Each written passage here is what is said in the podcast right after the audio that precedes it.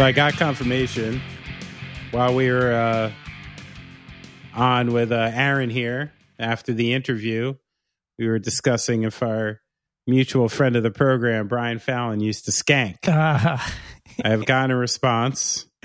Says, I'm sure I did at shows between 92 and 97. Ooh. I was pretty into the ska bands and the punk bands. all right. Well, what's that anew? I thought we just went through this whole interview. So you didn't go ooh anymore, Brad. What? Did you not listen to a thing that Aaron uh, Aaron said? Jesus, you know, you knew you were being quiet. I thought you'd listen to the guy. I was listening, my friend. you hate third wave ska, man. Uh, hate is a strong word. I like the um, positivity and the. Mhm. Uh, it looks like a lot of fun if you have no desire to be or look cool. Ouch! From a guy, from a guy. Listen, all like you're asking for trouble right now. You know how easy it is to find you in ridiculous clothing on the internet. It's pretty easy. You're out there, pal. You're right. You're out there. You're You know what right. I am a target. I'll go find it on the Facebook. Oh wait, no Facebook. That was funny yesterday, huh? Everybody freaked out. Yeah. I was like, I was really, I had this moment of like, oh my God, how awesome would it be if they were just gone and there was no way they could get it back? Like it was completely, like all the tech, everything was just wiped out. Like, I mean, I know that I'm an old fart and that there's a lot of people that would be really bummed, but like, holy shit. Like, it would be So such you wanted it. You were into it. You thought It'd be a little positive kind of- hiccup for society. Like, like a little Y two K like reset. yeah, there. it would be. Come You on. thought it could have been good. Listen, I don't have Facebook, so I, I mean, I was making the joke that yesterday was the day that uh, nobody heard "Happy Birthday." and and that is true because literally every year I'm like, wow, you know, pretty much nobody hit me up on my birthday. That's cool. And then like my wife will post something on like her Facebook, and all of a sudden, you know, friend adjacent people, happy birthday, Ben. I'm like, fuck you. You're so obvious. You know, you didn't write this down. I didn't get no card. You know, these are the the Facebook friends. But my, I, I mean, I honestly went straight to like, I could give a shit. You could delete any of these social medias, Facebook, like from my life. And the same as you, I think I'd just be generally relieved that I don't have to do it anymore. right. But I couldn't help but think there was uh, some larger agent at work yesterday. I know. You know? That's that's what I kept thinking. I'm like, like everyone's joking around on Twitter right now because this is the one social media platform still working today. But I'm like, these tweets could look a lot less funny in about 12 hours if we find something fucking nefarious is at work. And Well, it probably did- was, right? Did- I don't know. Has it come out? What the? I mean, did they make? yeah, they came out with some statement. They said they blamed it on something I, you know, some technical thing like I don't even understand, you know. Uh, yeah, that ha- it happened once before, and the same thing. They were like, uh, "We were working on our servers and we fucked it up." Yeah, yeah, that that was again what they said. But I feel like that's what they would say if you know if if like some anarchists like took down their fucking network. exactly. Yeah. Like, I mean, there's a good chance Facebook just paid uh like a 100 million dollar ransom to some like crazy fucked up cyber criminal organization Yeah, who's so close to like toppling the whole thing down yeah. but only like 45 people in the world actually know that still you know yeah. am i going too far or I I think it's quite likely, and and I'm not only that, but if it really did happen, yeah, they would not say a fucking word about it. They would not No, want would they? anybody to know that that's what happened. I mean, it's getting to the point. It's like the same reason the, you know, the government didn't tell us that we had aliens. Is that we we can't handle the truth. You know, I don't, I don't, even- I don't think these people can handle the truth. Oh, Speaking of the truth, I appreciated Aaron Carnes coming on to the show here. That is know- a good book in defense of ska. It's incredibly well researched. I mean, the thing that stood out to me about the book right off is just, I mean, loads and loads of not only history and information about ska, but you know, firsthand accounts and great stories from a lot of the you know original people from each of these waves of ska, which Aaron semi rejects, but I made him talk about a bunch of times because, like it or not, there are waves in ska. Yeah, and but it's presented really well. That's what got me is that you know I think I may have mentioned one or two episodes back that I'm reading this like fucking classic rock uh, book right now that is mm-hmm. not well written. I, you know, I was at first I was right. kind of interested in the content, and I I think I very, very seldom don't finish a book. It's like it's a real pet peeve with me. I think in my entire life, there's like been two books that I didn't finish. Oh wow! And this I may it, I may yeah, end up not finishing this book just because it's just it's just dragging and it's not that well. But but I started Aaron's book yesterday and like st- gobbled it up. I didn't finish yeah. it, but like right. you know, and I'm not. I'm I'm I'm I'm uh, I like ska. I like second gen ska, second wave ska, um, and first. But you know, it's not. You know, I don't have a huge interest in it. But the book is really interesting, and it and it really sucks you in because he does give you those cool little stories, like that really make it like you know really interesting and fun yeah really fun yeah they're like the personal anecdotal stories of the people actually involved yeah yeah yeah Brad, you got to take it easy with yourself with the books, you know? Like just just don't don't finish the book. If you don't, know, like who gives a shit? Who's judging it, you? I don't, you know? I don't I feel like it's like I don't know. I I it's always been a thing with me to like finish a book. Life's too short, man. If something right. sucks, just just let it go. You know? just let her go. Let her go out there. You know, it's funny. We talked about Fishbone a lot in this interview, and Fishbone was actually really important band to me. Uh, you know, they were one of the early, early alternative bands that I heard and kind of got me leaning in that way. And I had a bunch of their records in the 90s, always been a fan. But, uh, you know, if I think back to it, my uh, uh, first dealings with ska was watching the movie Back to the Beach. You remember that one? No. What is that? Which movie is that? It was it was the uh the the Disney people. Um what was their name? Frankie Avalon. Oh, yeah, and you talked Fun- about this movie. And yeah. that Funicello. yeah, yeah, this yeah. ridiculous movie. I mean, you should watch it because it's so over the top It's silly. But, uh, you know, uh, just in the middle of this movie on the beach is Fishbone, right. and they perform a song called Jamaican Ska. I think that was the first time I heard ska or fishbone was was the film back to the beach the big kahuna from down under. It's a fucking ridiculous movie. Please watch it if you can. Well non sequitur that has nothing to do with aaron. Why don't we uh why don't we play the train and, and listen to his interview? Choo choo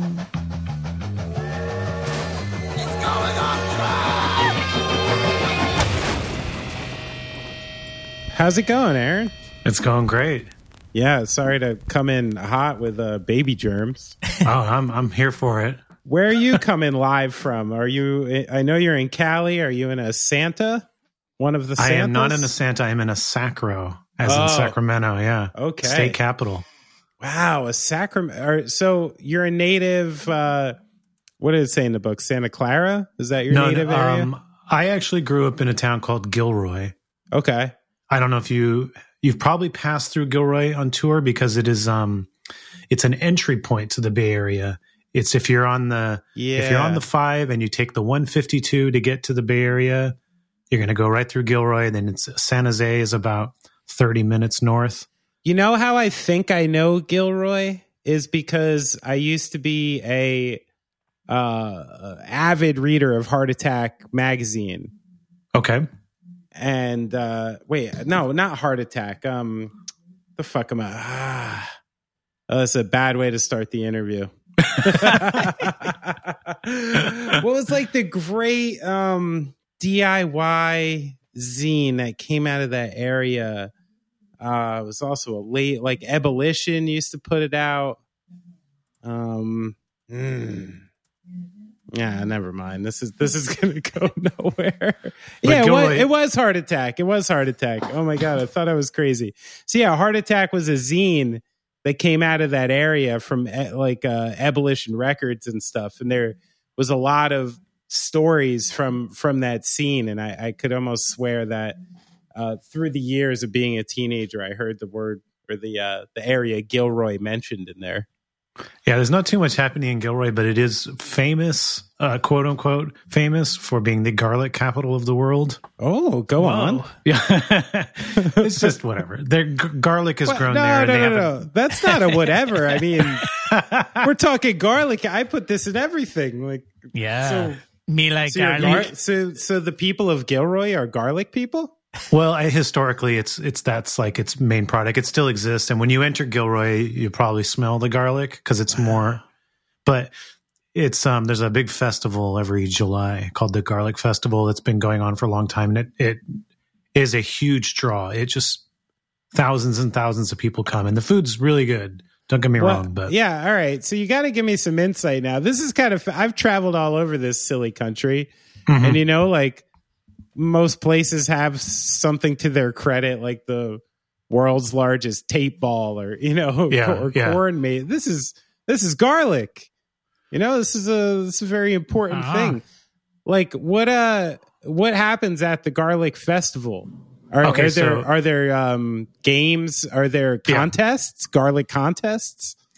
the main things at the garlic festival are um, there are kids there are games for kids there's art to be purchased. There's mediocre bands playing, and there is a lots and lots of food. So the the the food is the part that's really that's really the only reason to go because the food is great. Because um, garlic goes in pretty much everything that's savory. I mean, they yeah. also have garlic ice cream. Side note, which is actually not bad. Yeah, and uh, but you, you, go like there's there's the um, there's food everywhere, but there's like this one row where they have all the best stuff, like the steak sandwiches and mm. all the just just the entrees, and it's just med- people in town like that's like their highlight of the year to participate in like preparing this food and stuff. So, uh, so do you have any background in in growing or preparing garlic? I do not know. Oh. But it's funny is when I um like do you go to school with like oh yeah that's like that's Chris like his dad grows garlic. like my dad's a land surveyor and he's like done work on different like uh, garlic um you know like factories situations and I remember as as a teenager I joined him once and we went into this factory and like from a certain distance, you can smell the garlic. It smells great. But when you go inside, where it's like oh. it's it gets way too strong. Yeah, little pungent. You know, Benny, I've yeah. been to a garlic festival. You have? Yeah. Why? I went to a oh, garlic festival upstate New York. No, so you, you haven't been to the no, no, not festival. the garlic not festival. The, not the, I've been to a not the premier festival. Gilroy garlic festival. I'm sure that your garlic festival was superior to this inferior garlic festival, which I got pretty bored of after a while. I have to admit, it's only so much well, you can like you know get out of garlic.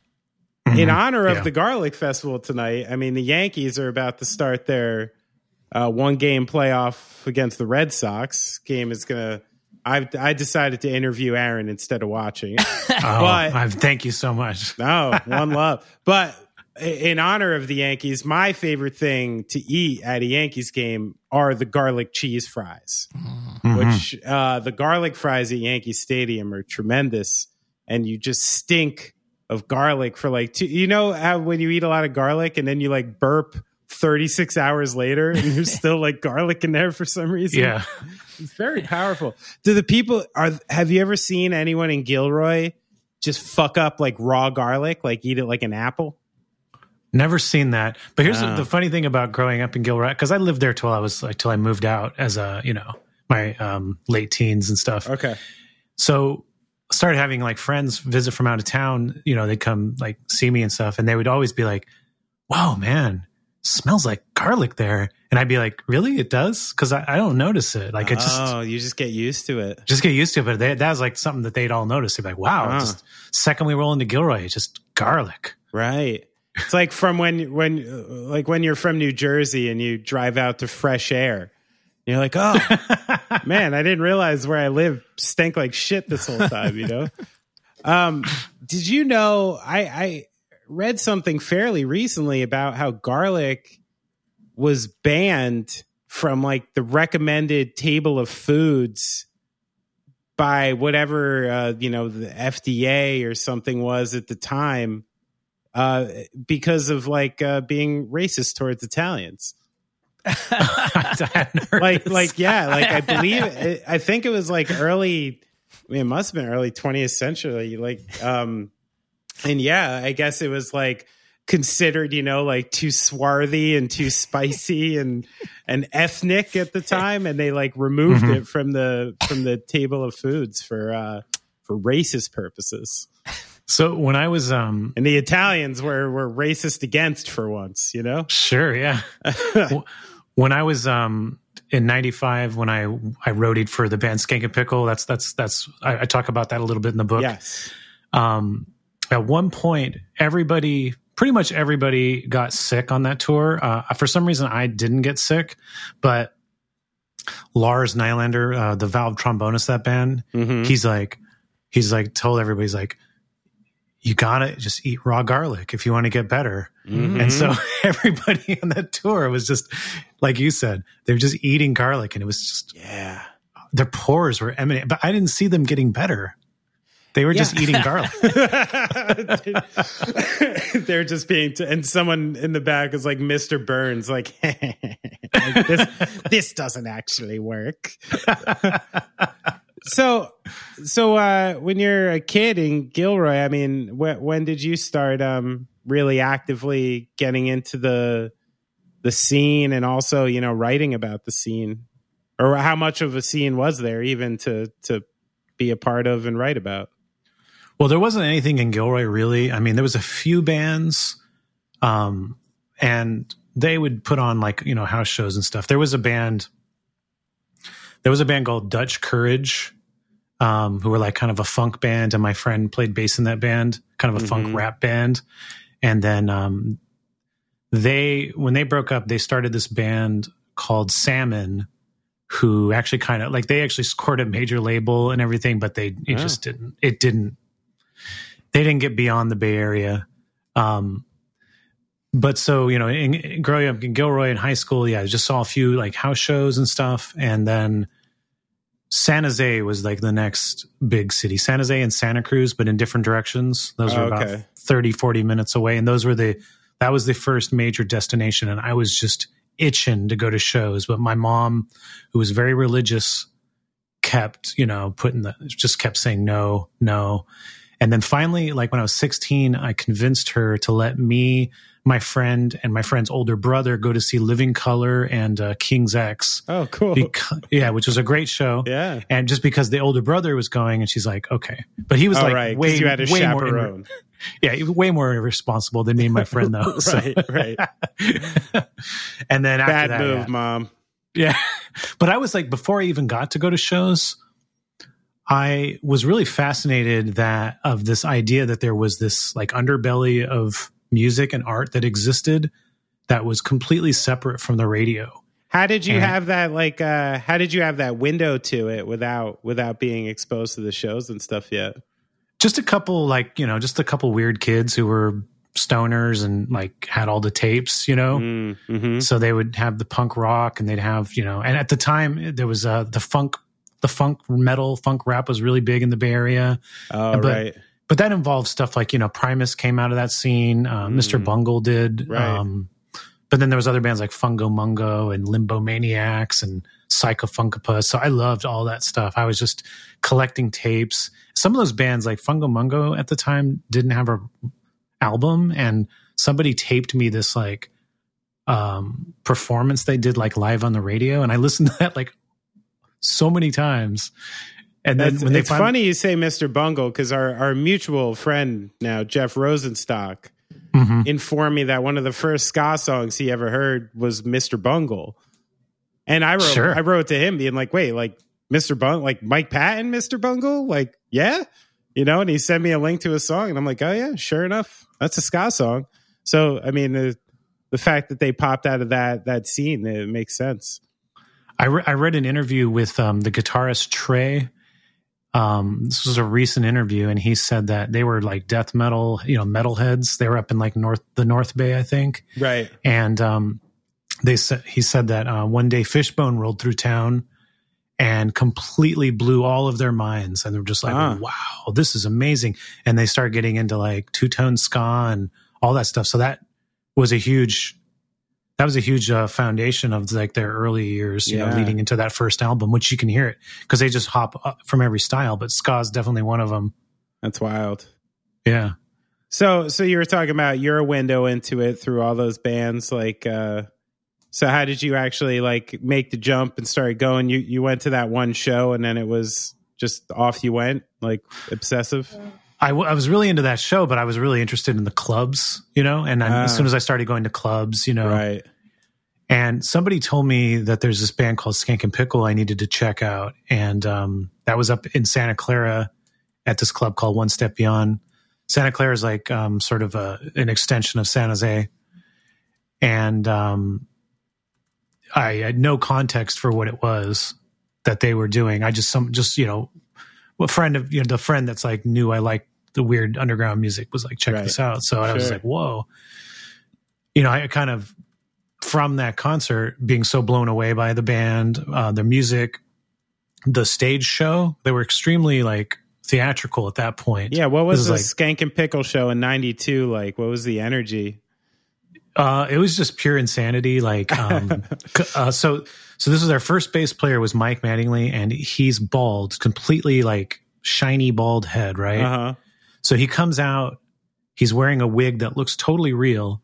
and he's got this totally this crazy outfit where it's like the, the ugly, ugly Hawaiian shirt, um, ugly 70s pants that don't match. Yeah. And he's got like kind of a fake butt thing going on. So, okay. and he, so he's doing this, and for a couple songs, he's just in that outfit. Huh. And then he's and he's got a bit that he does that for everybody who's already seen them, they they start laughing as soon as he starts. But for those of us who hadn't seen it before, we're just kind of like perplexed. And he starts talking about, um, you know, how he's the hair club for men, and how you know how he's not just a he's not just a he's not just a president, but he's also a client. And then he like whips off the wig, and you're just like, whoa, yeah. And, and you were you were in, attracted to like, I mean, you were just that kind of kid. You were like, this yeah. shit's funny. I'm into this. It was funny, but it was also like just crazy. It was just right. like chaotic, right? The, the the stage presence was like everyone was like their own unique performer that was mm-hmm. putting on their own unique show that was sort of like almost uh unrelated to what the other members of the band were doing. Like they were just going wild. And um the music was all over the place. Like it would be really fast, to be like slow reggae songs. Right. Uh, but it was serious too. They would talk about anti-racist stuff, you know. And what was the like in '92? There, what was the crowd like for a show like that? What I remember is it just being like everybody. Like it was just like eh, you know, like you'd see like just the, those kind of slightly older, scary metalhead dudes with long hair. Mm-hmm. You'd see like, you know, you see dudes in suits. You'd see just everything. Just you just tie dye shirts. Just it, it, didn't really feel like there was any particular person. And the thing that also stuck out to me too was like because I was really into Primus and I was really into a lot of those bands. Mm-hmm. And even as much as I loved Primus, like seeing them live at that club level was like kind of scary. Like they had a mm. kind of scary audience, and because Primus at that time too, they had this whole the whole bit about we're Primus and we suck and the crowd like played along with it, quote unquote, by like oh. throwing shit at them. I vaguely remember like, that. Yeah, yeah, yeah, they would like, yeah, they would egg them on, and yeah, I, I and be like, "Fuck you, Les, you fucking That's suck." Right. Like that yeah. was part of their bit, and it was a little terrifying. Yeah, yeah. Huh. But but Skankin' Pickle, like, even though the crowd was like, it was kind of a wild energy and wild crowd. Like, I didn't feel intimidated being like a kind of a you know dorky teenager, right? And uh, like I felt very, very, I felt it felt very inclusive. Yeah, and like yeah, so I I, I like that about it too. You know, I heard I that, that, it wasn't. Yeah, I heard that brought up a bunch in the book. Kind of the the idea that like a lot of the different scenes kicking around were sort of, you know, violent or you know macho or you know a lot mm-hmm. of the things that we didn't like and ska always seemed like a like a safe place for people in a lot of ways. Like, why do you think that is?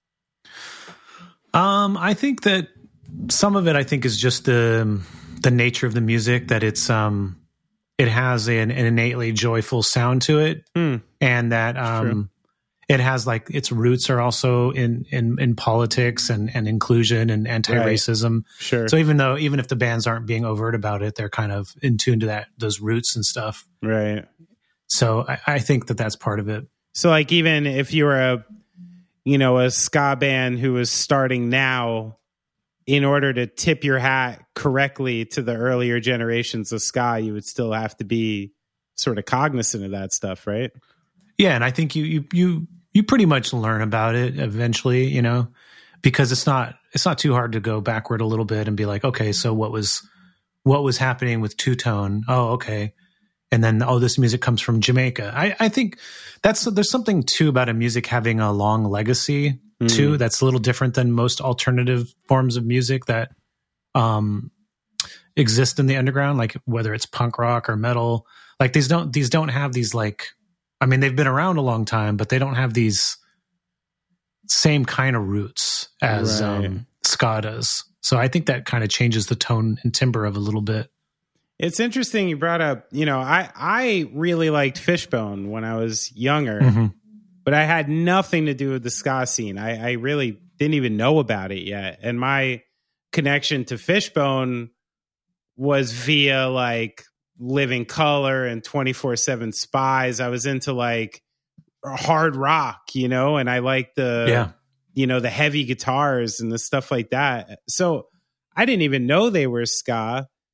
But then, you know, throughout the course of your book, I mean, there's a number of artists and bands who sort of note Fishbone as as the band that they saw that kind of just took it to like another level at that time. What what what did Fishbone really do for the the scene and did they kind of were they the people who kickstarted? I know you're not into the waves, but we're gonna have to talk about it. I'm you sorry. can call whatever you want. Um, like, but it seems like they were some some one of the big uh, jumps from like the second to the third wave. Right? Yeah, so Fishbone are an, an interesting case because they're not a ska band, but they played a lot of ska and they influenced American ska probably more than any other band. I mean, right? Maybe Op, maybe Op Ivy is neck and neck with them, but sure, sure.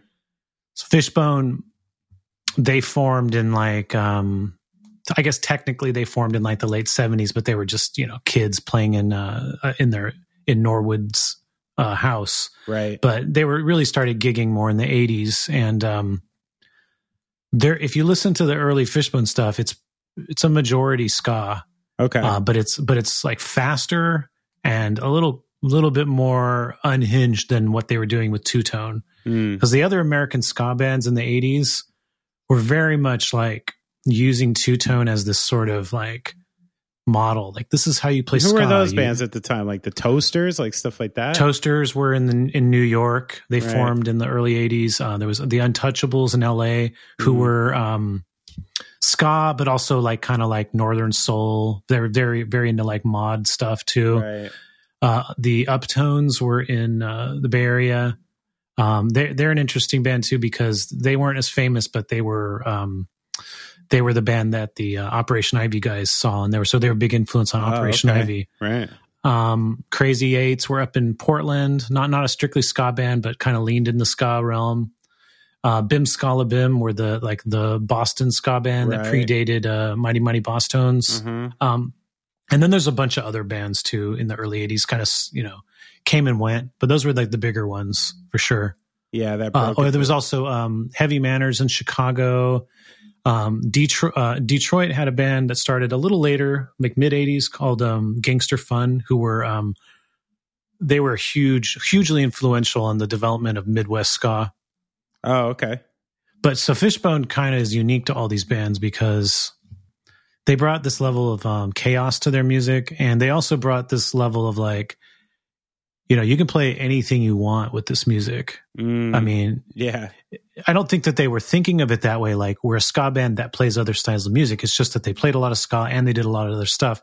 But the thing is, that Fishbone are like good at any style that they set their minds to. Yeah, that's right they could play like slow funk and then they could play crazy like the fastest ska you've ever heard and it's like right. they do it good they could play metal. Uh, yeah, but in the '80s, it was like primarily ska oriented, I'd say, and so that that really set the stage for a lot of the 90s ska bands you know the right. fishbone were a huge influence and it them and operation ivy it really set the stage for what ska would sound like or the the, the main ingredients for ska in the 90s so i hadn't realized i mean you know it's such a vast scene that obviously you know people just go like oh like 90s ska you know and that can vary so wildly between so much different stuff but as you said, even uh, you know, there was a part in the book, you know, Op Ivy being one of the biggest, you know, influencers of American ska there were.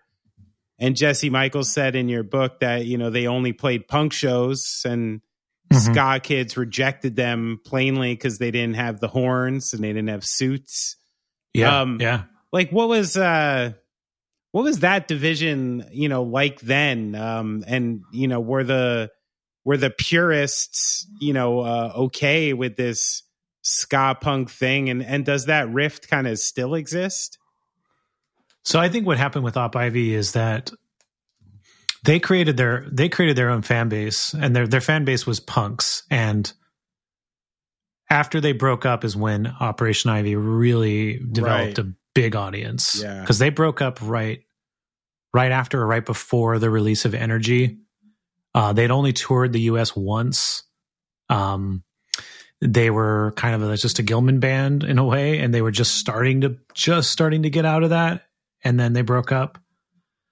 So I don't know that it was like uh, a hard like ska kids hated them. It was more like it wasn't even in the Mm. For them, it wasn't. They weren't even in the sight of ska kids right, for the most right. part, and they didn't really play with the ska bands because the ska bands were more like eight piece bands with horns and suits, right. and they were a yeah. four piece punk band who also played punk, ska riffs.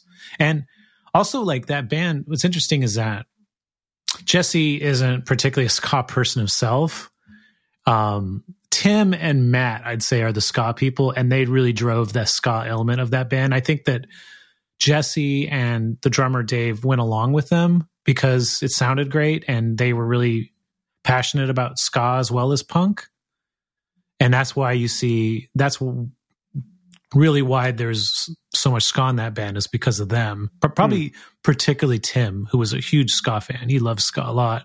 I mean, when you were doing research, did you hear uh you know various stories about kind of the separation in in style and aesthetic. It seems it's kind of fascinating yeah. to me because I we we're we uh, interviewed Joe Gittleman fairly recently, you know, and he had said, you know, from the beginning of the Bosstones, like the suits, you know, the suits were a thing. Like we had to have the suits, you know, and and I felt like it was really like paying an homage to like the things of the past and stuff like that by wearing the suits. So was it? sort of kind of a, a separation or a branch off for some of yeah, these so, bands to aesthetically not take that on?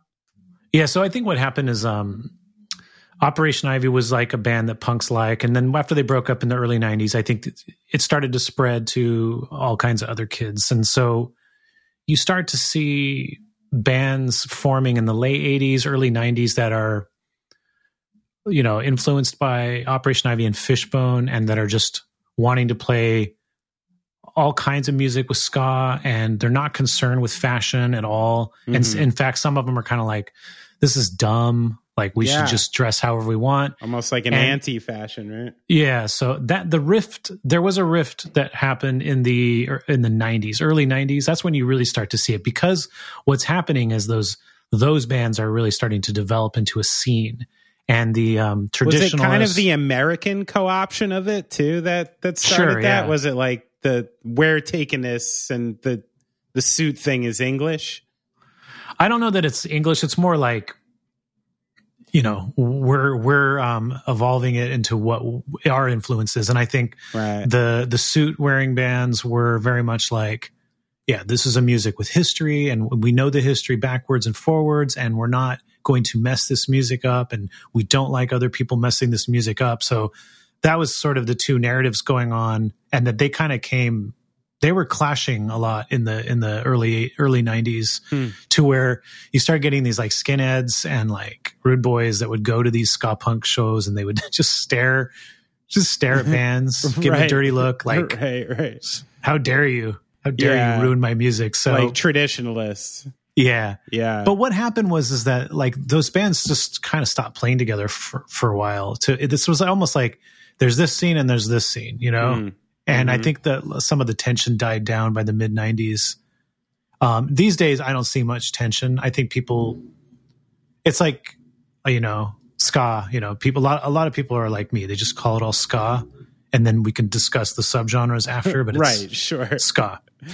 And, and so, yeah, you might see some infighting, uh, in like online, but I think that's more an internet thing than an actual subculture division. Right, right, right. Because people just like to fight online now about anything. Oh, they love it. But if you go to like shows, I don't think you're going to see this division in real life. How do you? I mean, you must have like, you know, I mean, it's literally the the nature of your book is is defending ska, which yeah, you know, which leads me to infer that you have had to defend yourself a number of times. like, I mean, like has that you know is is that gotten worse? You like you're an actual ska person who's my age, so so your love for ska predates the internet. has it gotten even harder to have this this free form of ideas and the one of the most like widely you know as we talk in the book misridiculed types of music, but is it is it brutal in the internet age being a ska fan? Or does so, it connect you better? Or now you're more unified?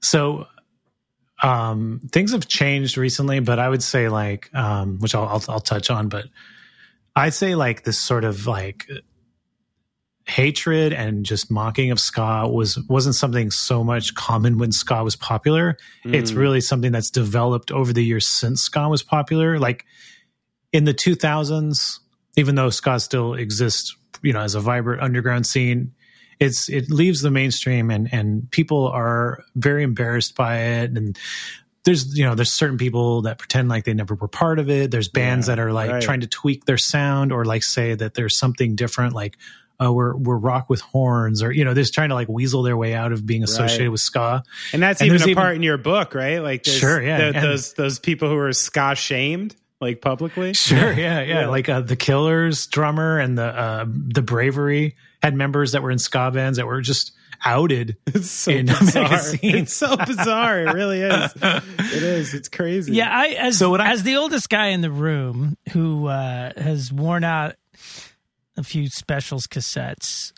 Um, uh, I think that you only have to defend ska because of the quote unquote third wave. That like I don't recall like you know that the specials and those two tone bands back in the day uh, were looked on as you know silly or anything. I think that you know yeah. you had these like late '90s bands who were goofy. I mean, it was fun as hell, but you know they were really goofy. They they took it. You know, the presentation was pretty goofy. I, I I agree to a point. Like I think you're right. Like two tone doesn't require defending, and especially not in England. It's it's revered there. Um, here, it's just less known. But I, my argument is that ska becoming mainstream sort of de- decontextualized it in a way, and yes, there there are silly bands, there's dorky bands, but there was a lot of bands, right? You know, yeah. there was a lot of American bands in the '90s um, that were doing ska in all kinds of different ways. I mean, the music I was interested in was generally not the mainstream stuff. I mean, I don't have a problem with it, and I like some of it, but I was very interested in what was happening on the underground level, even even during even while some of these bands were being elevated. So, from my perspective, I saw lots of great bands in the '90s in the U.S. that were just not were just totally dismissed because of people's perception of ska was limited to what was presented to them on MTV in the 90s. Mm. And that's, I think, the primary reason I've taken this approach to the book, which is somewhat to be a little bit tongue in cheek and somewhat a little bit to like push back on popular narratives to kind of like, you know, catch people's attention a little bit. Yeah, sure. Because people are so used to making fun of ska. right. Is to say, like, okay, well, this is the, you're looking at the tip of the iceberg. Let's talk about the entire, uh, what's underneath the water. Right. Well, I mean, because, it's true. It's like to a mainstream person, uh, you know, Offspring was what they knew of as punk, right? In yeah. that time, you know, so so I can understand that argument. And actually, now that you mention it, do you think that that boost in um, in ska punk in the '90s and stuff was that actually tied to the Green Day kind of Offspring mainstream explosion? Like like ska and punk were so tied together that the ska scene sort of boomed at the same time particularly so ska- since those bands are kind of from the same place, right? So what happened was is that ska had had a pretty healthy underground scene for like 15 years um, before it became a mainstream genre. There was just assortment of bands in the early 80s, mid 80s, late 80s, early 90s, um, and they built. It was a very much an organic growth, and it was very it was surprisingly big, I would say, and off the radar. Was it right. regional um, at all, or or was it kind of? It was both. It was both regional, and by the ni- early '90s, um, the touring networks had really developed in a pretty cohesive way. So, a lot of these bands were living on the road, and they were scraping out a living as a as an underground club band in the '90s. Right. So and there was record labels, there was zines, there was all kinds of stuff happening. It was pretty, it was, it was a very healthy scene. Um, but you are correct in the sense of like, so for years there was always this like sense of like, is ska gonna, you know, is there going to be a band that's going to break? Is there going to be because ska is very poppy? It seems right. like a natural thing. There's going to be a pop hit, mm-hmm. and you know, it, there wasn't. There wasn't. Right. And then Green Day, op, you know, Offspring, those bands become pop stars, and I think that that was definitely helped the uh, a, the labels who did not understand ska at all, didn't really quite know where to put it. They were able to look at the bands that were more in the realm of being influenced by pop punk and say, yeah, okay, we can market this music to a similar audience that we're marketing pop punk.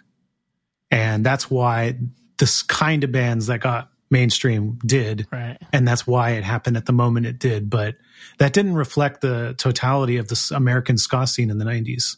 Right. Hey, I mean, band, bands I love, like, I mean, MU330 is a great band um, that were that were not traditional at all, but they played, they had all kinds of interesting influences, like a lot of indie rock stuff, like Weezer and, and other elements mixed with ska in a very creative way. Yeah, I really um, appreciate that you had the opportunity to do something for NPR, and the and the the band you chose to highlight was MU330. I was like, good for That's, you, yeah, good for you. The ska the ska book guy should do a deep cut, you know. yeah, that was good. Um, well, you you talked about like uh, Brad asked about the regional thing. You know, uh, was there, you know, for punk and hardcore and the scenes I was a little, you know, more closely tuned to. There was um uh, such regional differences in sound, you know, through yeah. the 80s and 90s. Like, which ska scenes, you know, throughout America were known for what types of things? Like, were there very specific sounds coming out of specific cities?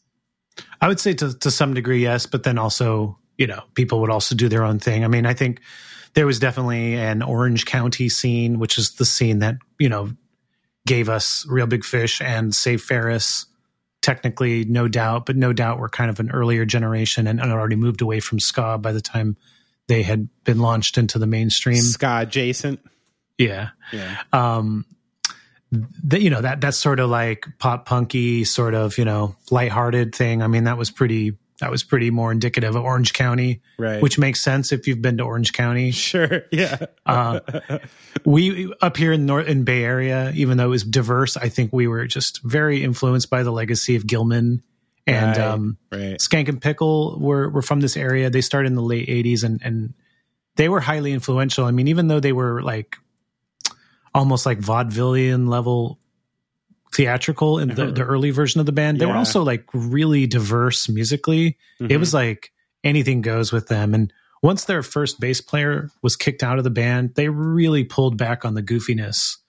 It was like much more of like a, and they pulled back on some of the other styles. It was much more of a of a punk ska thing and um, diverse, interesting, more political. I mean, the political elements were always there, but they they leaned a bit more into it. Um, so I think the Gilman was definitely um, permeated that scene. Um, New York, I feel like you can kind of see this sort of deeper love and connection to two tone ska, and some bands definitely brought in a jazz element. Oh yeah, like Mephiskapheles um, or something. Mephiskapheles were very jazzy, even yeah. though people like to talk about how they were satanic. It's really more like, I mean, it's really more like those guys were like some crazy. They had some crazy jazz students on horns because yeah. their horn lines are pretty weird, and their shows were fucked up. They were they were crazy. Yeah, yeah, no, they, yeah. they were they they played it up for sure. Because I was I was just telling my wife earlier because you know my idea of local ska at the time, um, you know, there was all this stuff on TV. And then I was going to Newark and seeing bands like Inspector Seven and and Mephiskapheles yeah. and stuff, and and they were kind of connected with like local like oi bands and you know kind of some actual like sort of gnarly shit. You know, like it definitely wasn't goofy. It was kind of scary almost. Their mm-hmm. scene, yeah.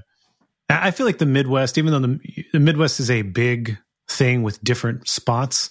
It had a unique culture in that it was like kind of isolated and you know in the early days uh, there might be like a ska band per city so they like these bands would sort of develop their own thing in mm. isolation mm. in a weird right. way That's and cool. it, it it it did not really adhere much to the traditions because they just weren't even that in touch with it and so you'd have like MU330 or your mustard plug or your um, Suicide Machines. These bands would it all sound extremely different from one another, and but right. they they were sort of like lumped together in a weird way, and they would tour together because they were like we're from the Midwest, right? Yeah. You know, you have Blue Meanies in Chicago. We're, we Wake people. Yeah, they stick together. So I think the regions definitely factored in, but the touring became so big by the you know, especially by the mid '90s. All those all those bands were touring together, and you would see those bands, but I mean, looking back to like, you know, talking to people who grew up in the East Coast, like definitely some of the bands that I was like more in tune with or or seemed bigger to me, like was different to them on the East Coast, like because like the some of the East Coast bands only made it out to California like once or twice, mm. whereas like certain bands would come through California, um, you know, once or twice a year. Right. So they seem bigger than like, oh, you know, this New York band, like Mephiskapheles, I saw like once.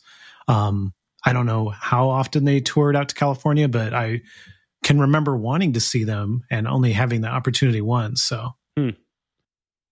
you uh, you mentioned Gilman Street before, and I, you know, it's sort of a a fascinating place to me because it's it's really yeah. one of the last you know old mainstays of that you know time that's that's still going.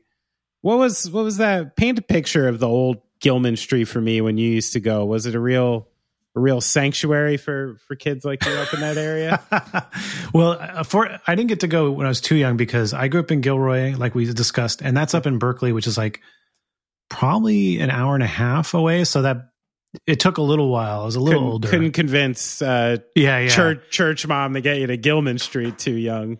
Yeah, it was, you know, getting to San Jose and Santa Cruz was the first, that was the first level. And then right. getting to San Francisco and East Bay, that was the next level. The next step, yeah. but um, I did when I was, you know, like, like 17, 18, it would could go up there. And it was, sure. I wouldn't say it was, I never thought of it that way. It was more just like, um, dingy, right? graffiti everywhere. But was it like uh, intimidating or welcoming? I would. It was welcoming. Yeah. Yeah. Um, and it's still the thing I love about Gilman is that if you go now, it's still like all the like young punk teenagers own that place. You know yeah, what I mean? It's not just a bunch of old punks like talking about the good old days. I mean, those those people are there, but they kind of stay to the back and and the kids just go crazy and the kids are have mohawks and and are just that's it. They own that space. So I feel like it's that's a really cool thing about that's Gilman. Cool. Did I um I shot. I uh, my book cover was shot at Gilman. Oh, nice.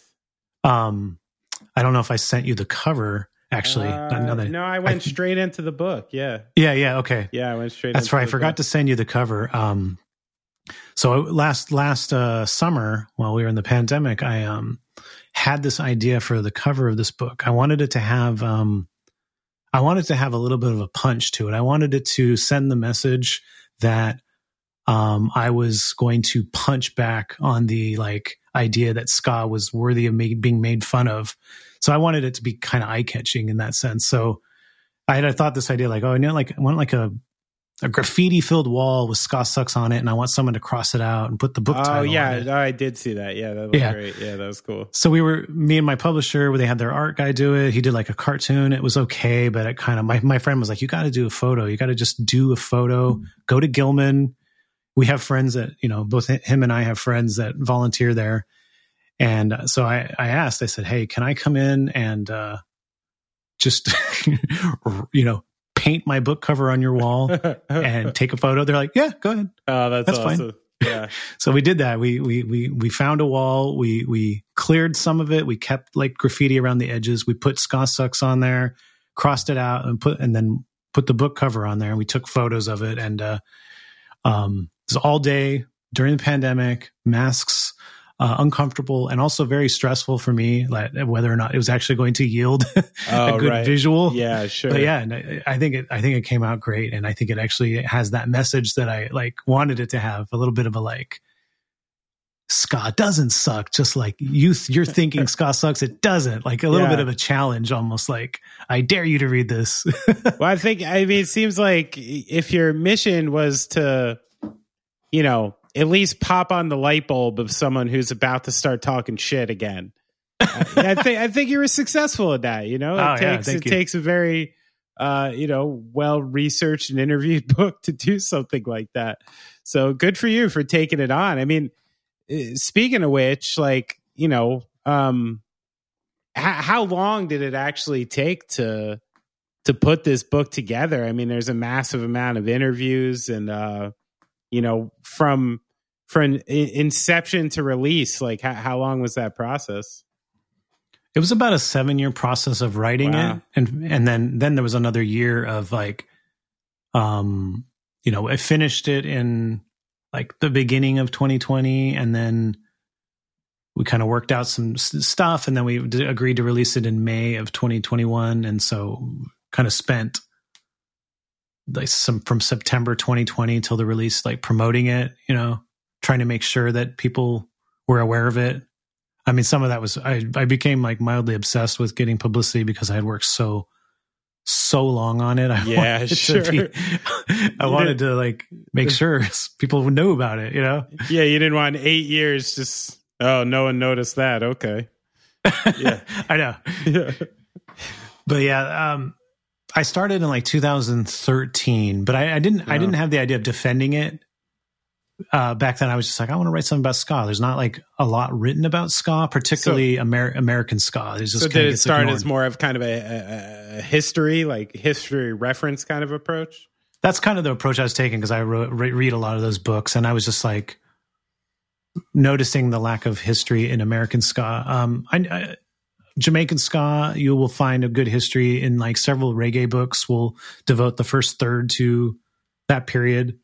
Um, my my personal favorite is Bass Culture, which is a, phenomenal book. And okay. um, and the his that's the early history of of ska that, and reggae.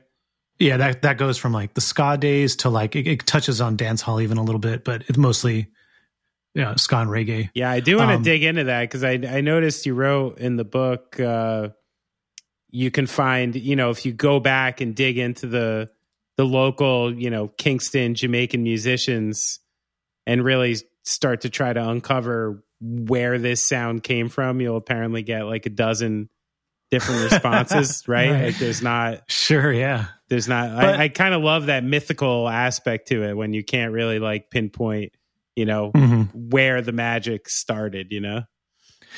That that is true, but um, you can. We'll also say that we will attribute it to the Skatalites. They definitely perfected it. They definitely perfected the ska beat, and they played mm. on not only their own records, but they played on a lot of the other the singers' records. So, oh, okay, wherever the wherever. So that was or, like that the early house band. Was was kind yeah, of was them basically? What, yeah. What were the um, musicians like? What were the some of the musicians in that group? Um, Tommy McCook, Roland Alphonso Don Drummond. Um, there was uh, Lloyd Knibb He was the drummer, so we can okay. say Lloyd Knibb Ska drumming is such an the drumming is such an important part of ska and reggae. It's a very unique style of drumming. Can we have um, a Lloyd Knibb uh, appreciation segment here? How much do you know about this guy? I'd love to give him a little. Uh, I, I, can't really give you a biography on him other than okay. to say that you know he's Lloyd. Not, not not only did he you know was was he responsible for perfecting the ska beat, but um, a funny story is that so the band you're familiar with the band Hepcat, right? From L.A. in the '90s. Yes. Yeah. Uh-huh. Um, they were probably sure. the best the best version of American ska um, rooted in Jamaican style ska. Even okay. though it, it, was it was modern, it had modern soul and Latin elements as well, but they were trying to honor the uh, the traditional sound. Um, they were doing this band, and um, they got to tour Skatalites, and um, the Skatalites and Lloyd Knibb took the drummer aside. He said, told him he's like how he how he was doing the drumming wrong, and he like gave him a tutorial on how to correctly play ska drumming. So that there's a Lloyd awesome. Knibb story for you. yeah, I love it. I'm on his Wikipedia now.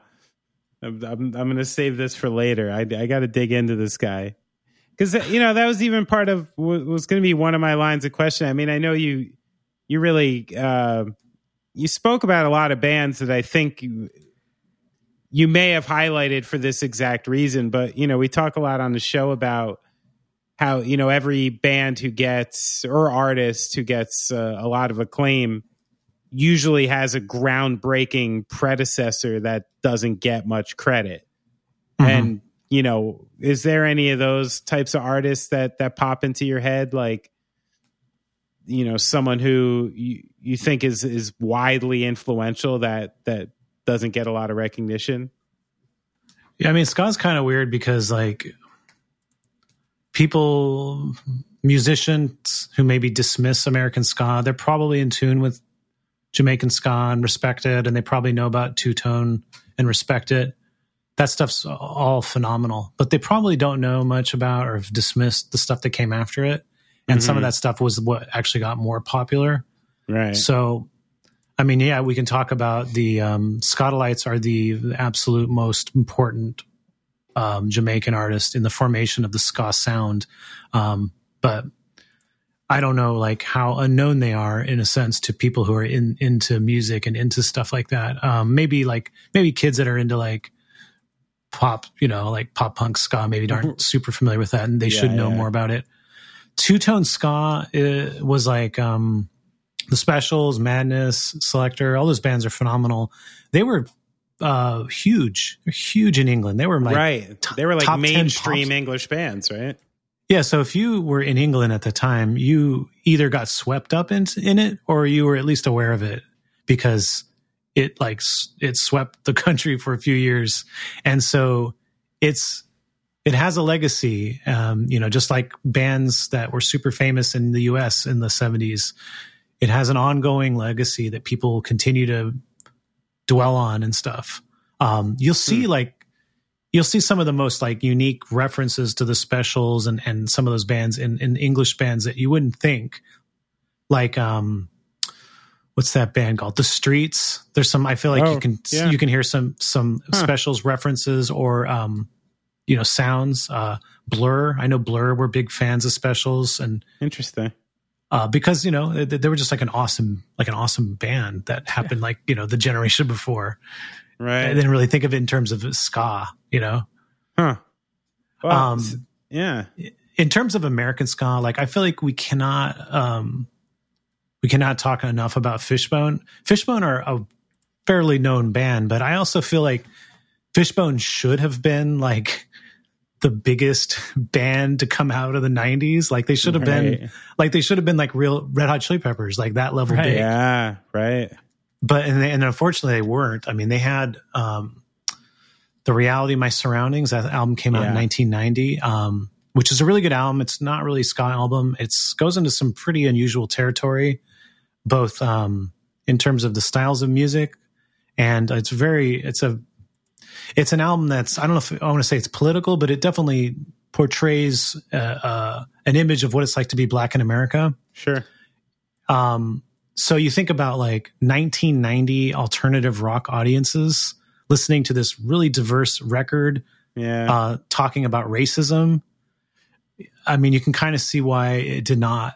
It, it flopped. Yeah, it's true. I mean, it's just kind of like the like the early like Lollapalooza crowd at that point was yeah like, yeah but that was the record where yeah that was the record where they were sort of positioned to take off you know right. in, in terms of like the momentum they'd built and sort of like the label had yeah. kind of thought it like okay this is it and the song that they picked to be their breakout single um, everyday sunshine was like um oh yeah kind of like a gospel punk song what, yes. a, what a weird choice i mean yes. i love this song but what a weird choice yeah that's funny i remember that when that so speaking of doing interviews, uh, this this question actually came again from mutual friend of the program, Jeff Rosenstock. Ah.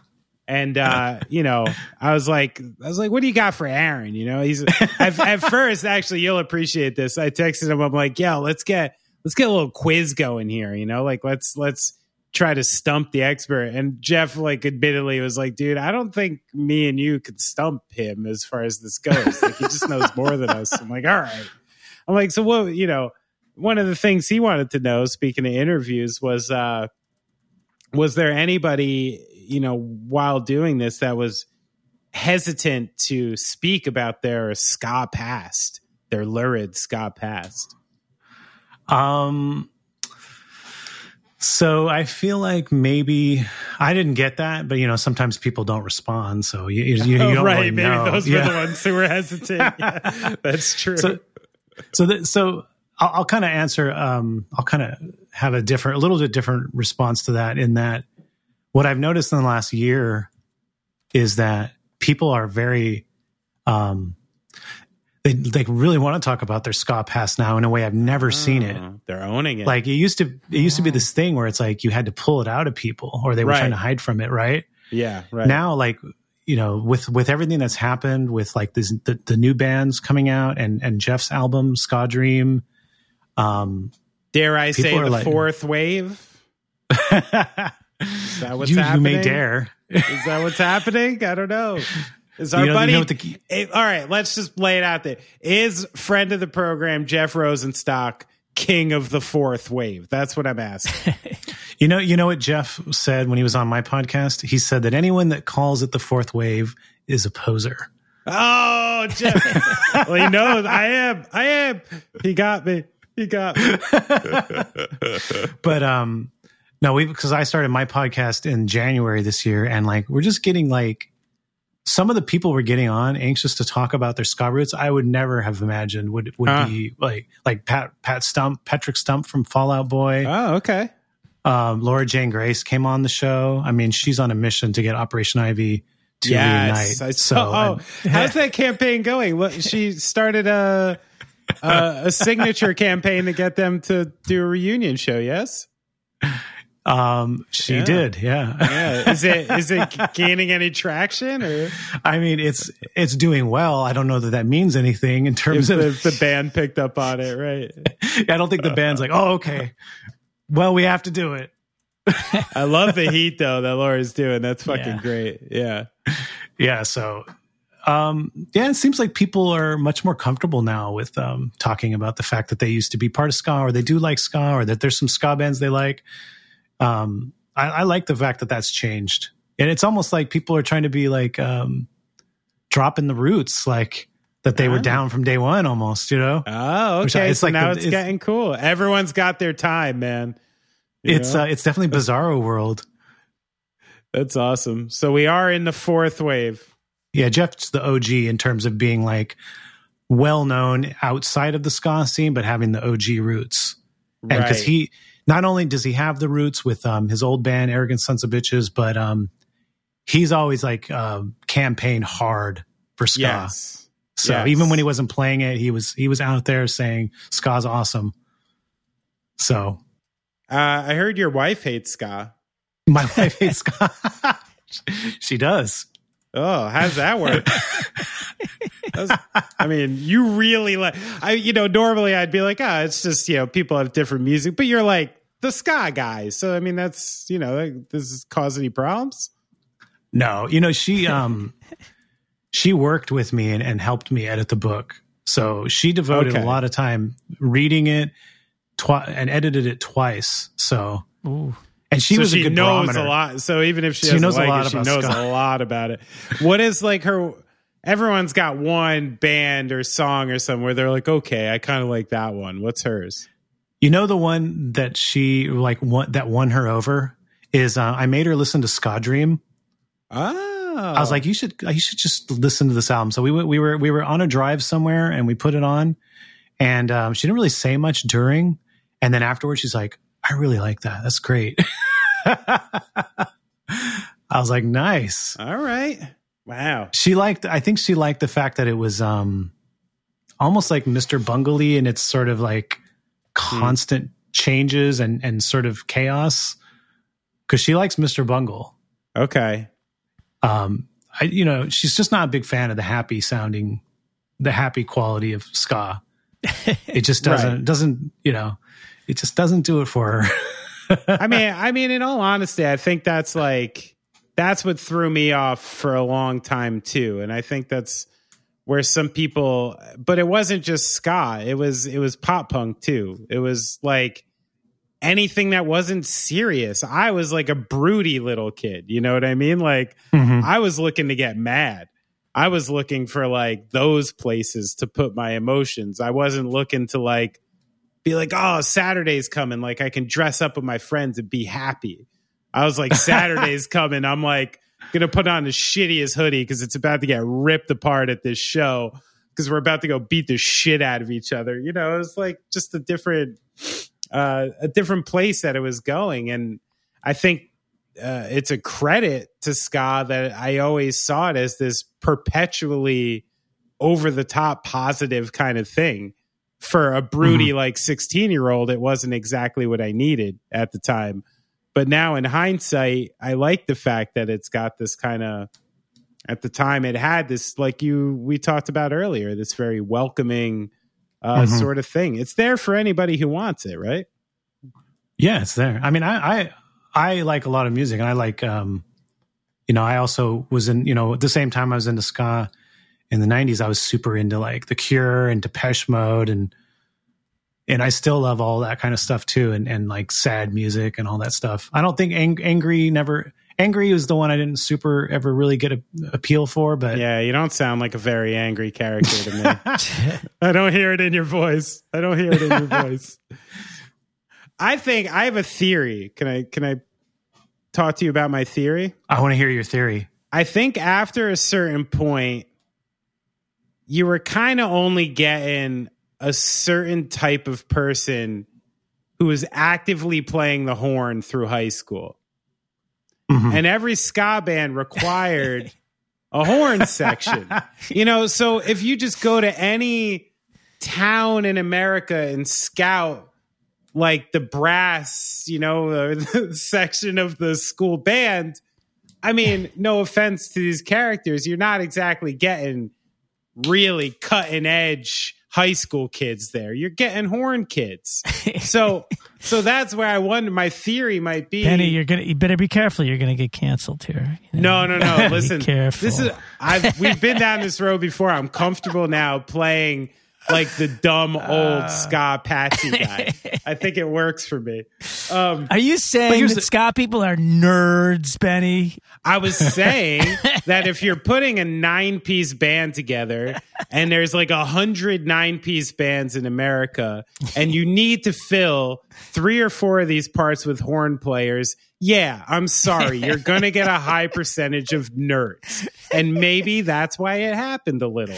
Maybe this is uh. where part of the the uh, uh, overarching negative aesthetic people had. I happen to love nerds. Revenge of the Nerds is one of my favorite. Some movies. of them are very nice people. I am a nerd. Like like this is. I'm just a nerd who happens to not play horn. But now that it's out there, Aaron, does does my theory hold water? So here, here's my counterpoint to it: is like, Ooh, please. yes, you have a bunch of high school bands start up, and they enlisted the high school horn players to join their band. But yes, like why, like every high school band, oh, just about every high school band of any genre is kind of bad usually.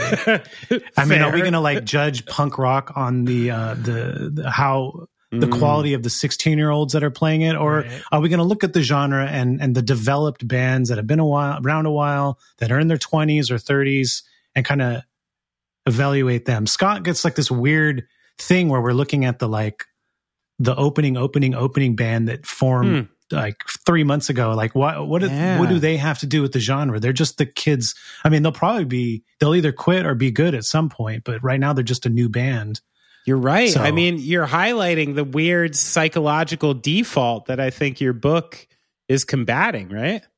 Yeah.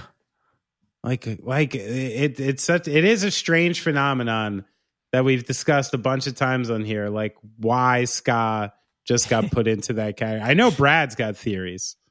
Yeah. I you heard my theory. It's I it's the third wave, dude. The third wave of goofy bands. I'm a huge Specials fan, and I think they're one of the greatest bands of like the you know the last thirty years. And like, and they're not up upbeat. I mean, their beats are upbeat, but their their fucking songs are dark and uh, deep. Yeah, I mean, there's plenty of darks. I just think that I think that ska, ha- not necessarily the specific bands, but I think ska having gotten thrusted into the mainstream and the way it did hurt it. But I don't I don't like hold that against any specific band. I, I kind of point the finger more at the way that the culture and the labels and the the tastemakers presented ska and, and the bands they chose and the way they chose them. So I think that when you, the point you make, and I think a lot of people make that point, is sort of like puts the it's sort of like blaming the bands, like oh you bands ruined ska. I don't think that's the case. And there was a lot of great bands. I mean, what if different bands had been elevated and yeah, no, I get exactly what you're saying, and that's really it is on the on the yeah the labels are going to package what is kind of I mean they're gonna they're gonna go for what seems kind of the more hyper you know real package you know like yeah. Although it's funny that you know that doesn't work with the Fishbone uh, theory because Fishbone was fucking amazing looking and acting. Super and, cool. Yeah. yeah like but look at um, are you, complete are you, package you, right there. Do you know the Fishbone? Here's my here's my uh, alternate uh, reality um, proposition I like to propose is um, have you ever heard the song Unyielding Conditioning by Fishbone from their album Give a Monkey a Brain and He'll Swear He's the Center of the Universe? I have definitely heard it because I had okay. that record for a long time, but I would have to refresh. Okay. Something like 1993, I think. So uh, most of the record is like not ska. It's like like metal and like oh, this pretty weird stuff. But they have this beautiful ska song, "Unyielding Conditioning." Um, great like soulful melody, great horn line. The lyrics uh, we had angelo moore on the podcast and he talked about i asked him about that song. He gave me like an eight minute answer which was just just about how you know society like hammers us with all of these like ideas and narratives that we're forced into. I mean i don't want to try to paraphrase his answer because it was it was just a um, a beautiful concept that he was presenting that this the lyrics were from came from and I imagine, I try to imagine, like, what if in 1993 this song took off, and this was the first, ta- you know, taste of ska. Everyone was like, the labels and MTV were like, ska, ska's here. Listen to this song. It's Fishbone. It's Fishbone doing unyielding mm. conditioning. How would how would that have impacted culture's understanding of ska, and how would that have changed the kind of bands that got signed and and what the audience and all those things. I think it would have been vastly different. I mean, yeah. what if um what if Hepcat, what if Hepcat took off? I mean, they in 1997 they put out a record called Right on Time.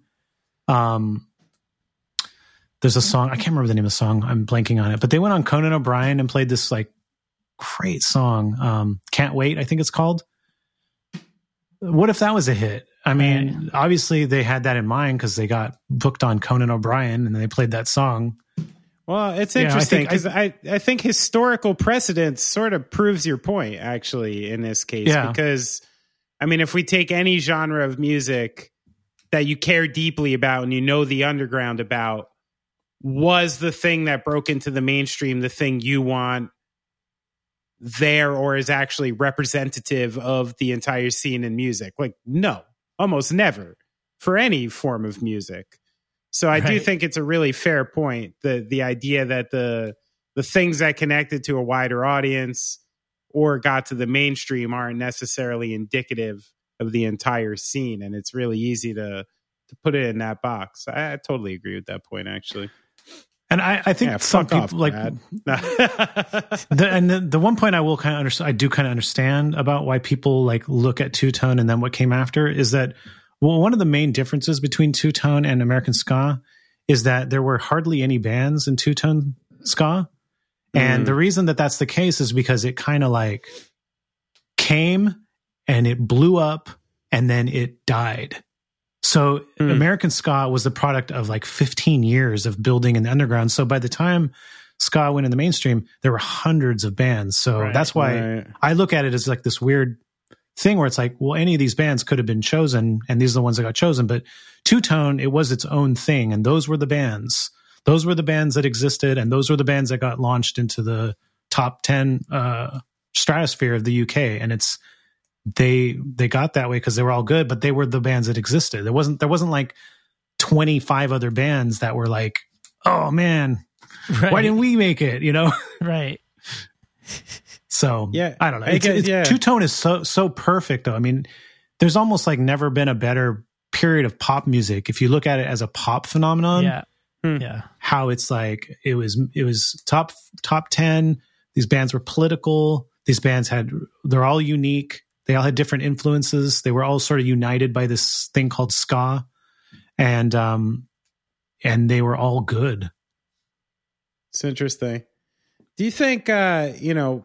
Obviously, music in general, you know, the presentation of it is leading, you know, towards a much much more visual element at this point. You know, with with YouTube and video stuff and the things you have to connect to music now that you didn't have to and you know, I could watch that Ska Tune network all day. Like the videos he makes are so like they're just like gripping. I don't know what like yeah, I, I just I, I watch it and I'm like I'm like I don't even know why I'm watching this, but I could watch it for like 45 minutes because it's sort of infectious. Do you think uh, you know, the new presentation of music actually lends itself to ska and what what's your predictions for for the genre moving forward? Uh, it, are some great are are there young bands pushing the envelope further right now? Is anyone doing like a digital element? Like what's going on in ska? What do you predict moving forward? I, I definitely think we're in an interesting period of time where we're going to see. Well, we're already seeing new bands gain traction. I think there's been new bands for you know, you know, the last twenty years. You know, but they've always been kind of eclipsed by the 90s legacy bands like the Reel Big Fish and Less Than Jake and Mighty Mighty Bosstones. Those have always been the the bands that everyone's focused on, even out, even though they're after their main period of time, right? The the known songs, but these new bands, right. um, uh, Catbite from Philadelphia, uh, Bad yep. Bad Operation from New Orleans, We're the Union. Uh, they're they're they're from all over the place. Um, those are all great bands. Bad Time Records as a label is like consistently putting out interesting stuff. So Ska Network um, definitely plays on that sort of internet nostalgia thing. But Jeremy, who runs that site, yeah, has interesting original music, and they are putting out a record in the very near future. I've heard a few tracks. Oh, it's cool. very interesting, uh, and I think people, or I hope people, will see Jeremy less as um more of a you know like fun little novelty thing and more of a interesting songwriter because mm. d- definitely takes a lot of influence from uh, Jeff Rosenstock in, in terms of their songwriting style. Okay. Um, you know, and and, and the composition. Um, there there's been um, there has been some electronic ska, which I'm I'm hoping to see more of. You know, how's, how's um, it being done? Like uh, like program drums and stuff like that. Yeah, yeah. I mean, you see like there's that that um the hyper pop band 100 gecs they have a few ska songs okay. done just like their other stuff like all kind of weird electronic pop music but with upbeats that's um, interesting but there's a few artists that are just like doing that there's um there's an artist named Eichlers who he has an album out, but it's kind of less ska. But he's got an album coming out that's much more into this vein of like electro ska, and I think it's really interesting. Um, I feel like we're going to be seeing more of that because it makes more sense for people, for kids who are younger and have been around electronic music, and also just the idea of like you know, it's, it's, how hard is it to put together a seven piece band and, and really imagine right. going on tour right now yeah, as an, as yeah. an, as playing basements. I mean, like sure. if you're one or two people, it's way more like a doable thing That's now true. with like just amount, like in the nineties, like gas was like so cheap and uh, you could sell CDs and people bought CDs and they costed like a dollar to make and you could sell yeah. them for like 10 bucks. Yeah, yeah. So it's not, it's just a lot harder to like make it on the road as a, as a ska band. Even like bands like Catbite and Bad Operation, um, they're like Catbite's like a four piece band, so they don't Yeah. have horns; they have organ. Bad That's right. Operation has one guy that does trombone and keyboard, and Mhm. so like I feel like even the like being a four or five piece band is like a way more doable thing too nowadays than like Sure. being like six or seven and having it was barely section. doable in the 90s but i mean people pulled it off because Oh. Right. the money was there Yeah. So the to reduce the carbon footprint of ska, we're gonna we're gonna digitize horns from now on. but i think like what i'm seeing and what I, can, I hope we continue to see is that it is like kind of it is building from the bottom up like these these bands are creating interesting music and they're connecting with their audience and the, and the audiences are connecting to it uh, there hasn't been a whole lot of interest from outside. So what's what what's curious is that like when jeff put out his album every outlet was like okay we got to cover this. It's jeff rosenstock and then you know there was a few articles that were like ska's back you know that were written in mainstream presses. And i i got like wrapped up in that which was great for me in my book but wasn't really the point of my book either. Right. it was just odd timing. And um but you know where where are those places now? Are they are they are they reviewing these new bands albums? Uh, so far they're not.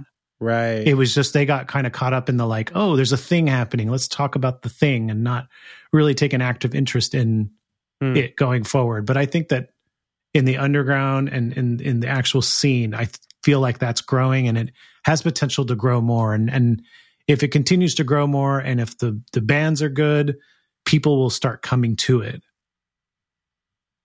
That's awesome. But, I know, love it. we'll see i mean that's like the hopeful answer Much respect to Catbite too. That's a good group. it is a good group yeah, So, Aaron, I appreciate all this time. I have one final question for you before we get out of here. sure sure And we're going to use the desert island scenario. You're on a desert island, you get dropped. You can have one record that is not ska. Ah, What is one it? record, not ska. All right. I, I thought you were going to make me choose a ska record. It's actually much easier to choose a not ska Man. record. oh, okay. Good. My favorite record is um, 69 Love Songs by the Magnetic Fields. Oh, Uh-huh. Wow. And then bonus, I think bonus, um, it being like three albums long. Since it's Oh, 69 there you go. You got some extra tracks. You got plenty of music to listen to. Yeah. Well, Aaron, good good for you for as you say, you're out there, you're the ska guy, and you had a very, very credible answer to my question. So so good for you. You're coming out clean, Aaron. You're doing good. Nice. but I appreciate your uh your mission in the world. I greatly support you and my friends Jeff and Catbite. And uh even though I sometimes come off naive about this stuff, I am an appreciator of it. And I, Are you still and I there? thank you. And your book was awesome. I read a good portion of it through the last, you know, 24 hours. It's really cool. So Yeah. thanks for coming on, man. Sure, sure. Thank you for having me on.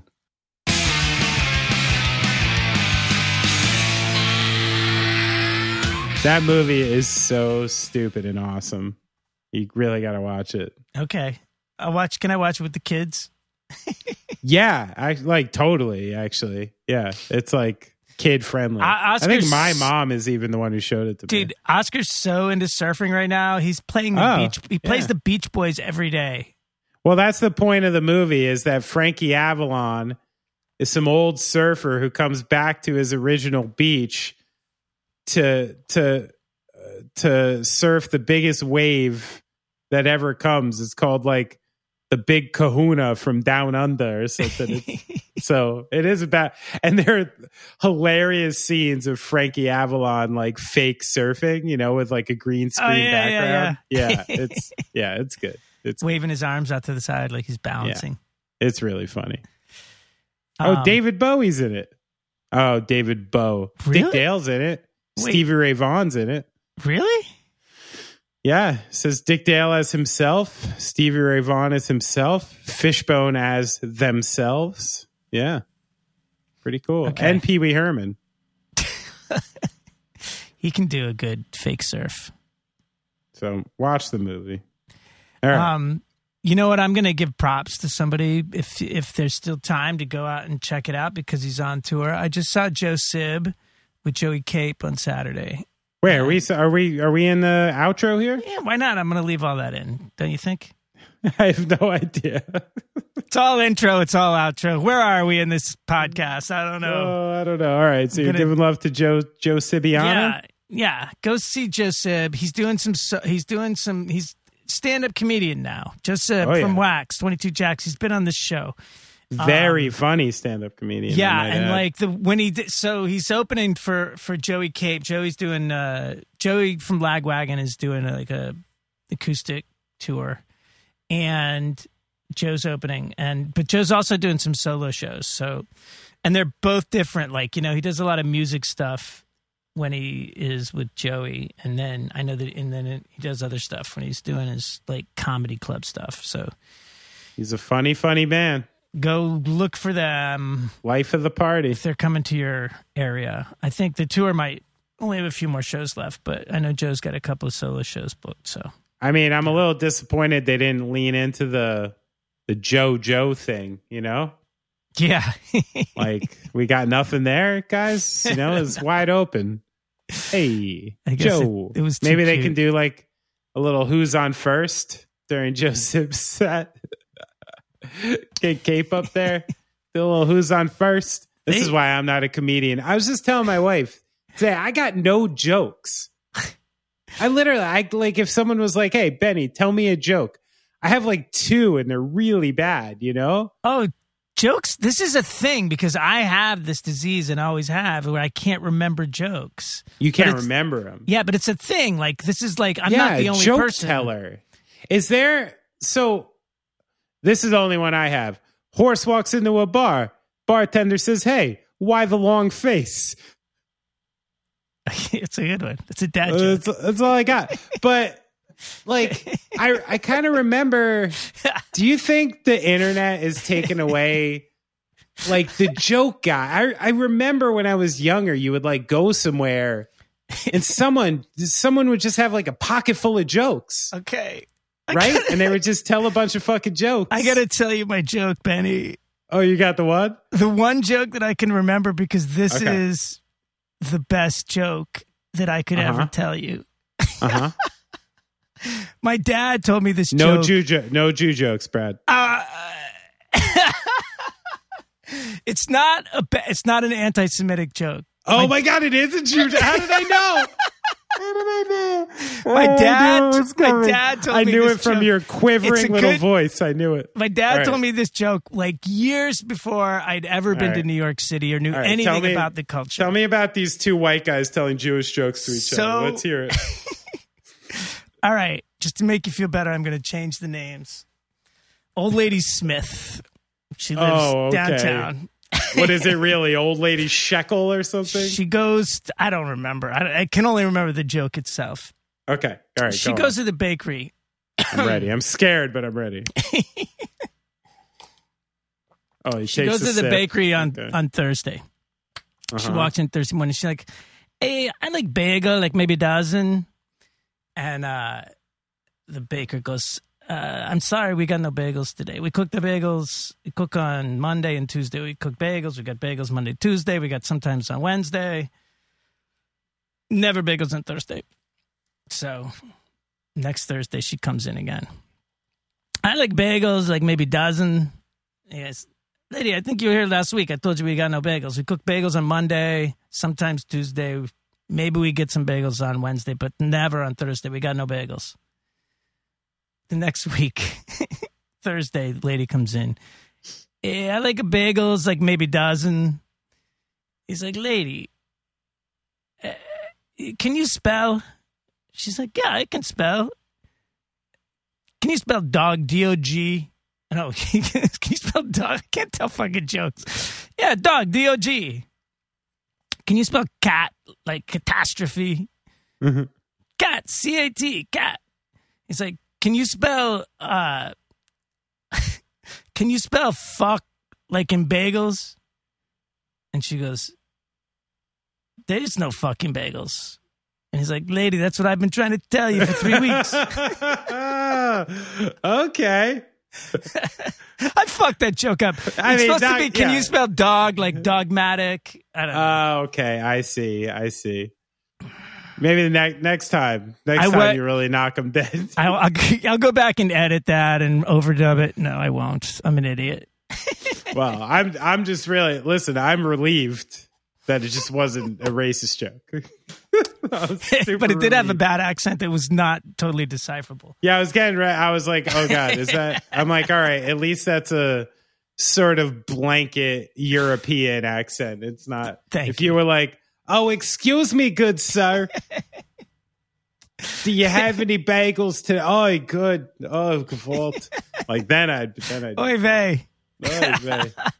well, as usual, if you uh, enjoyed the program, maybe you can uh, go on and give some stars, or if you'd like, I know Give us a nice review. Just Listen, normal. a couple normal- people Make it a genuine reviews- No, no, no. Stop it, Brad. So a couple people left some beautiful reviews this week that were oily and sexy. And I read the reviews and I felt riled up and I felt warm. And I put on Teddy Pendergrass music. I literally lit a scented candle, put on a robe, and played Teddy Pendergrass just to read these reviews. So thank you so much for those ex- sexually explicit reviews. It cracks me up. It makes Brad uncomfortable. Let's keep it coming, my friends. And Uh, slowly the robe fell open. That's right. And. Benny was there by himself. He reached, On your third sentence, I was uncloaked. By the fourth, I was shorn. And by the fifth, I was engaged. I should write. Oh, I should write a response to these reviews. Uh, we also have a Patreon. Um, yes, we do. I, I have. I hope Brad's been putting stuff on, but we have a Thursday night fireside chat where we all engage with each other and share the spoils of the week. So, if you like the program, uh, you know, join up for these things. You can leave us a little tip uh, on Venmo at off track. I'll take it. I'll Um, take it. These kids ain't cheap. whatever. But yeah, the reviews are nice. Uh, catch up with Aaron. Instagram at Aaron underscore Carnes, C A R N E S. Twitter, he is at Aaron Carnes with no underscore. Mm-mm. And Facebook, he is at C A R N E S. Oh, he's at Carnes Aaron on Facebook. Doy. Facebook's working. It's all good? Waking Yeah. up. Um, yeah, and catch up with us at Going Off Track wherever you get your social media. Mm. Well, the Yankees are down three nothing. Ugh, fucking sucks. I'm gonna go watch the rest of this game against the Sox. But uh, everyone, you know, love everybody this week, and uh, don't be a dick. and uh, hopefully, we'll see you next time.